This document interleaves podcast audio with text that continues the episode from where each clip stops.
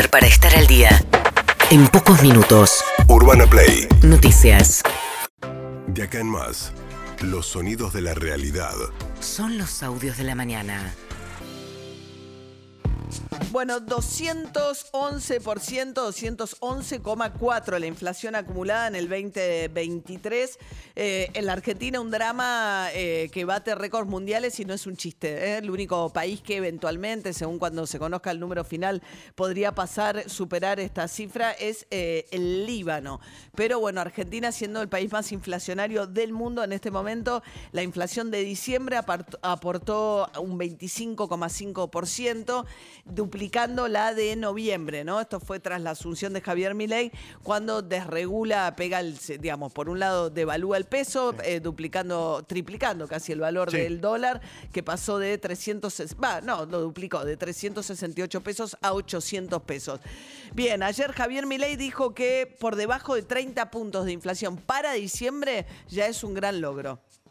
Si 30 mostraba un gran logro del ministro Caputo, achando un tercio de la inflación de corto y dos tercios de la de largo, un número por debajo de eso significaría que el éxito alcanzado es rotundo, porque la lógica para que vos esas dinámicas sean convalidadas es que emitas dinero. Y como nosotros llevamos adelante un saneamiento del Banco Central para que no convalide, eso es lo que hizo que la gente no tuviera pesos para convalidar precios más altos. Bueno, eh, los precios están volando, particularmente los de alimentos. el número de inflación de diciembre, el 25,5%, estuvo empujado fundamentalmente por naftas, que fueron al 80%, con lo cual el rubro transporte estuvo al tope, y también medicamentos. O sea, la política del gobierno es no intervenir, aunque sean áreas muy sensibles como alimentos y medicamentos. Entre la disparada, digamos, entre el aumento de las prepagas, pero de los medicamentos, el rubro salud voló al 42% en diciembre nada más. Estamos hablando solo de diciembre en este caso, cómo se compuso el índice de diciembre. Bueno, según José Luis Espert, este numerazo es todo culpa de Sergio Massa y Alberto Fernández. 100% de este numerazo de inflación es el gobierno de Alberto Fernández y la gestión de Massa. 100% de ello.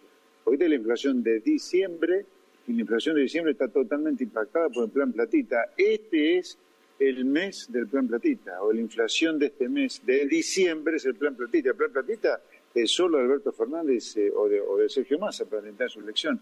Y yo te diría, después del plan platita, de esta inflación, que es 100% responsabilidad de Sergio Massa y Alberto Fernández, varios meses más la inflación va a ser responsabilidad del gobierno previo al día de diciembre. ¿Por qué? Por la cantidad de reacomodamientos, ajustes y normalización de precios que hay que hacer. Bueno, también Adorni, ¿eh? el vocero presidencial, ayer dijo que era todo responsabilidad de este gobierno el número del mes de diciembre que contribuyó. De todas maneras, eh, del gobierno anterior, perdón, de todas maneras, eh, digamos, aunque le saques diciembre a Alberto Fernández, tenés un 200% de inflación prácticamente solo en 11 meses para el último año del gobierno de Alberto Fernández. Sí, también se conoció el relevamiento de expectativas del mercado del Banco Central, que lo que hace el Banco Central es preguntarle a las consultoras cuál es la inflación, cómo la están viendo. Y lo que ven las consultoras es que, más allá de si es eh, culpa del gobierno anterior o de este, los próximos tres meses vas a tener niveles similares de inflación y todos ven como un éxito del gobierno si logra mantener el nivel anual de inflación que deja Alberto Fernández. Sí, pero ¿por qué lo ven como un éxito? Porque porque en general el promedio lo ve por arriba al nivel de inflación. Bien, mientras tanto siguió en el debate en el Congreso de la ley, eh, eh, en el plenario de comisiones van pasando los distintos funcionarios públicos por ahí, eh, y en ese contexto Javier Milei dijo ayer en este reportaje que le dio a Gustavo López en Radio La Red, este, me llamó la atención la, elección del periodista con el que dialogó ayer este, Javier Milei, y lo que dijo con relación a lo que está pasando en la ley ómnibus del Congreso es que le espera que se apruebe en su totalidad, pero en etapas. Es la primera vez que abre esa posibilidad. Escúchenlo. Nosotros estamos optimistas eh, y creo que están los números para que todo transcurra acorde a lo, esperado. ¿Lo urgente o todo? Nosotros creemos que, que va a salir todo. Todo. Ahora digo, puede ser que tenga secuencia, pero sale todo. Puede ser que tenga secuencia, dijo este el, eh, eh, Claro, pero sí. Secuencia quiere decir que se aprueben partes, ¿no? Es la Sí. primera vez que abre esa posibilidad. Sí, es la primera Eh. vez que abre esa posibilidad, pero y vos fíjate sigue sin responder qué es lo urgente, porque dice lo urgente o todo. ¿Y qué es lo urgente? La parte fiscal, eh, este, la tributaria. Bueno, ayer se habló de cultura y de educación. Estaba el secretario Carlos Torrendel, el secretario de Educación, Sí. eh, que mostró bastante solvencia. Incluso la, el la oposición kirchnerista dijo, bueno, la verdad que podemos disentir, pero eh, se veía alguien empapado y con conocimiento de lo que estaba hablando Carlos Torrendel.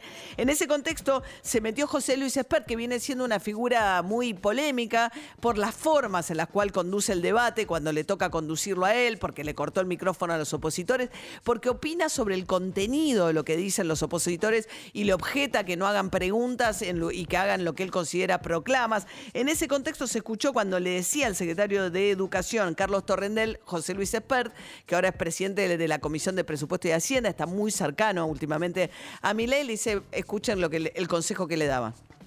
me gustaría viajar eh, con usted a China y a Cuba para ver qué se hace con la evaluación y con los Este es Torrendel eh, contestándole a. Romina Pla. Es muy llamativo siempre que el marxismo ha sido muy selectivo y estratificador en las lógicas de planeamiento educativo y además hoy en día, de hecho, PISA ha ingresado en, eh, perdón, China ha ingresado en las pruebas PISA, o sea que se ha metido adentro de la OSD.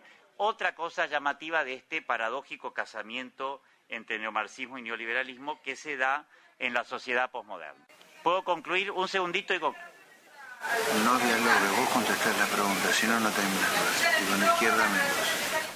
Bueno, está dialogando con Romina Pérez, le dice, no dialogues, vos contestás la pregunta, si no, no termina más, y con la izquierda menos.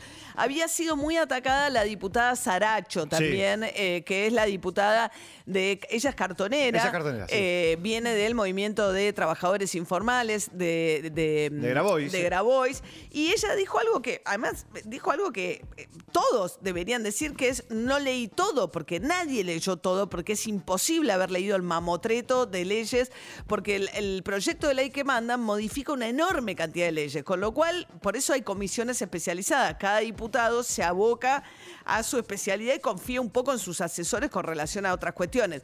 Pero ella dijo, no leí todo porque no llegué a leer todo y la atacaron brutalmente con mucho clasismo también, ¿no? Muchísimo Quizás clasismo. todo lo que hay en la en el Congreso, ¿no? Son, bueno, parecidos, ¿no? Nivel de ingreso, nivel de educación. O sea, el hecho que alguien venga de los sectores populares y llegue al Congreso, la verdad que me parece que generó una- un ataque, no en todos, ¿eh? Porque Torrendel fue muy amable con Saracho. Sí. No todos hicieron lo mismo. Pero Venegas Lynch, ¿no? Adorni se burló de ella. Bueno, y en esto de que ella dijo que no había terminado de leer todo porque estaba trabajando, no que porque estaba haciendo otra cosa, sino porque estaba trabajando, digo, también me parece que los funcionarios deberían bajar un poquito eh, el tono de, eh, de los ataques, porque a veces cuando ellos van a las comisiones y responden, da la sensación que tampoco leyeron.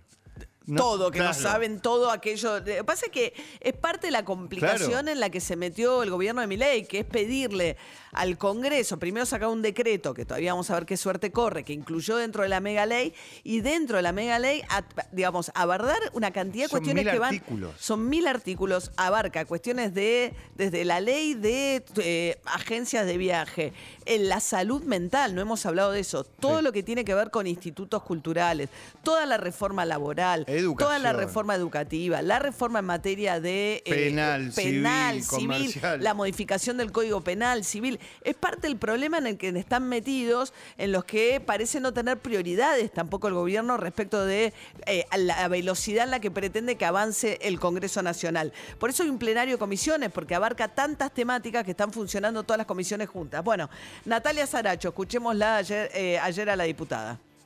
Ya que nos mandan a leer mucho, y que tienen tanto odio hacia los pobres y tanto odio hacia el peronismo, que mi banca vale igual que la banca de cualquiera que está en, este, en esta sala. Por más que me manden a estudiar, quiero decirle al gobierno que está hoy, digo, porque Macri tiene muchos títulos universitarios, Caputo también, bueno, el cachivache que tenemos como ministra de Seguridad también, y fracasaron en el 2001 y la van a chocar ahora. Así que no sé si sirven mucho los títulos, la verdad que hay que poner un poquito más los pies en la realidad y tienen que saber que nosotros no vamos a permitir que se le sigan chocando. Yo no voy a acompañar este proyecto y voy a hablar las veces que tenga que hablar porque yo defiendo un sector que me votó para estar sentada acá y defender ese sector voy a hacer. Bien, mientras tanto, Germán Martínez, el presidente del bloque Unión por la Patria, eh, dijo que eh, exigió la presencia, vienen reclamando los diputados, dicen, lo que hace falta es que vengan los más importantes, dice, y son los que no están viniendo a dar explicaciones. Obviamente, Luis Caputo, el ministro de Economía, es una de las presencias, Sturzenegger, que es el ideólogo. Eh, leí ayer que mi ley ahora evalúa la posibilidad de darle finalmente un cargo a Sturzenegger, porque como no es funcionario público y es el ideólogo detrás de todo este paquete que propone Javier Milei, lo están reclamando en el Congreso que vaya el propio Sturzenegger. Así lo reclamaba Germán Sigo Martínez. notando ausencia en las comisiones de funcionarios muy importantes del Poder Ejecutivo. ¿no? Sigue sin aparecer el jefe de gabinete Pose, sigue sin aparecer Sturzenegger. Eh, lo mismo pasa con Luis Caputo, que quizás estuvo hasta ayer con el tema del acuerdo con el Fondo Monetario Internacional pero que tiene que venir acá a dar las explicaciones que tiene que dar en función de la ley ómnibus. Ayer donde Chabú era la misma persona que tomó el crédito más criminal que se tomó en la Argentina con el Fondo Monetario Internacional, ahora anunciando otra nueva etapa del acuerdo con el Fondo Monetario Internacional. Realmente, de esos de vu, de esos grandes destructores de la economía argentina, hay que terminar definitivamente. Bien, eh, ah, hubo una controversia a la que se subió Alberto Fernández desde España respecto a quién tomó la deuda con el Fondo Monetario, porque el gobierno dijo que Milei había renegociado la deuda que tomó Alberto Fernández. Y dijo, no, la deuda la tomó Macri. Es cierto que es otro crédito, que es un crédito el que toma Alberto Fernández para pagar el crédito de eh, que había tomado Macri, pero eh, bueno, y ahí se enredaron en esa discusión. Bueno, ¿qué más? Mientras tanto, Berti Venegas Lynch, el diputado nacional por Buenos Aires, otro de los grandes ideólogos, el papá en realidad, ¿no? De eh, Javier Milei, evaluó la discusión que se viene dando en el Congreso de la siguiente manera. Se ve distintas oposiciones. La oposición eh, creo que constructiva y después tenés otra oposición que es la, corrosiva y la que es totalmente destructiva, que no solamente le falta el respeto a sus pares, porque la verdad que son unas peroratas infernales, interminables, eh, políticas que nada... ¿Quién habla? ¿De qué oposición? El kirchnerismo y la izquierda. Ah. Eh, en general, kirchnerismo. He escuchado algo del kirchnerismo que por lo menos veo que leyeron las, las leyes y se refieren a temas puntuales con el ministro que está tratando el tema. Con lo cual tampoco lo generalizaría. Pero un punto denominador común del, del, kirchnerismo en general y el tradicional con la izquierda es esas, eh, como digo, esas clichés y peroratas interminables bueno, pero ratas interminables, en realidad todos tienen cinco minutos para hablar y eh, no tienen, ninguno tiene. Lo que pasa es que no todos lo dedican específicamente a hacer preguntas. Sin embargo, la izquierda ya, Romina Pla, que es docente, estuvieron con el secretario eh, de Educación que dijo que no va a haber vouchers. Le hicieron preguntas muy específicas.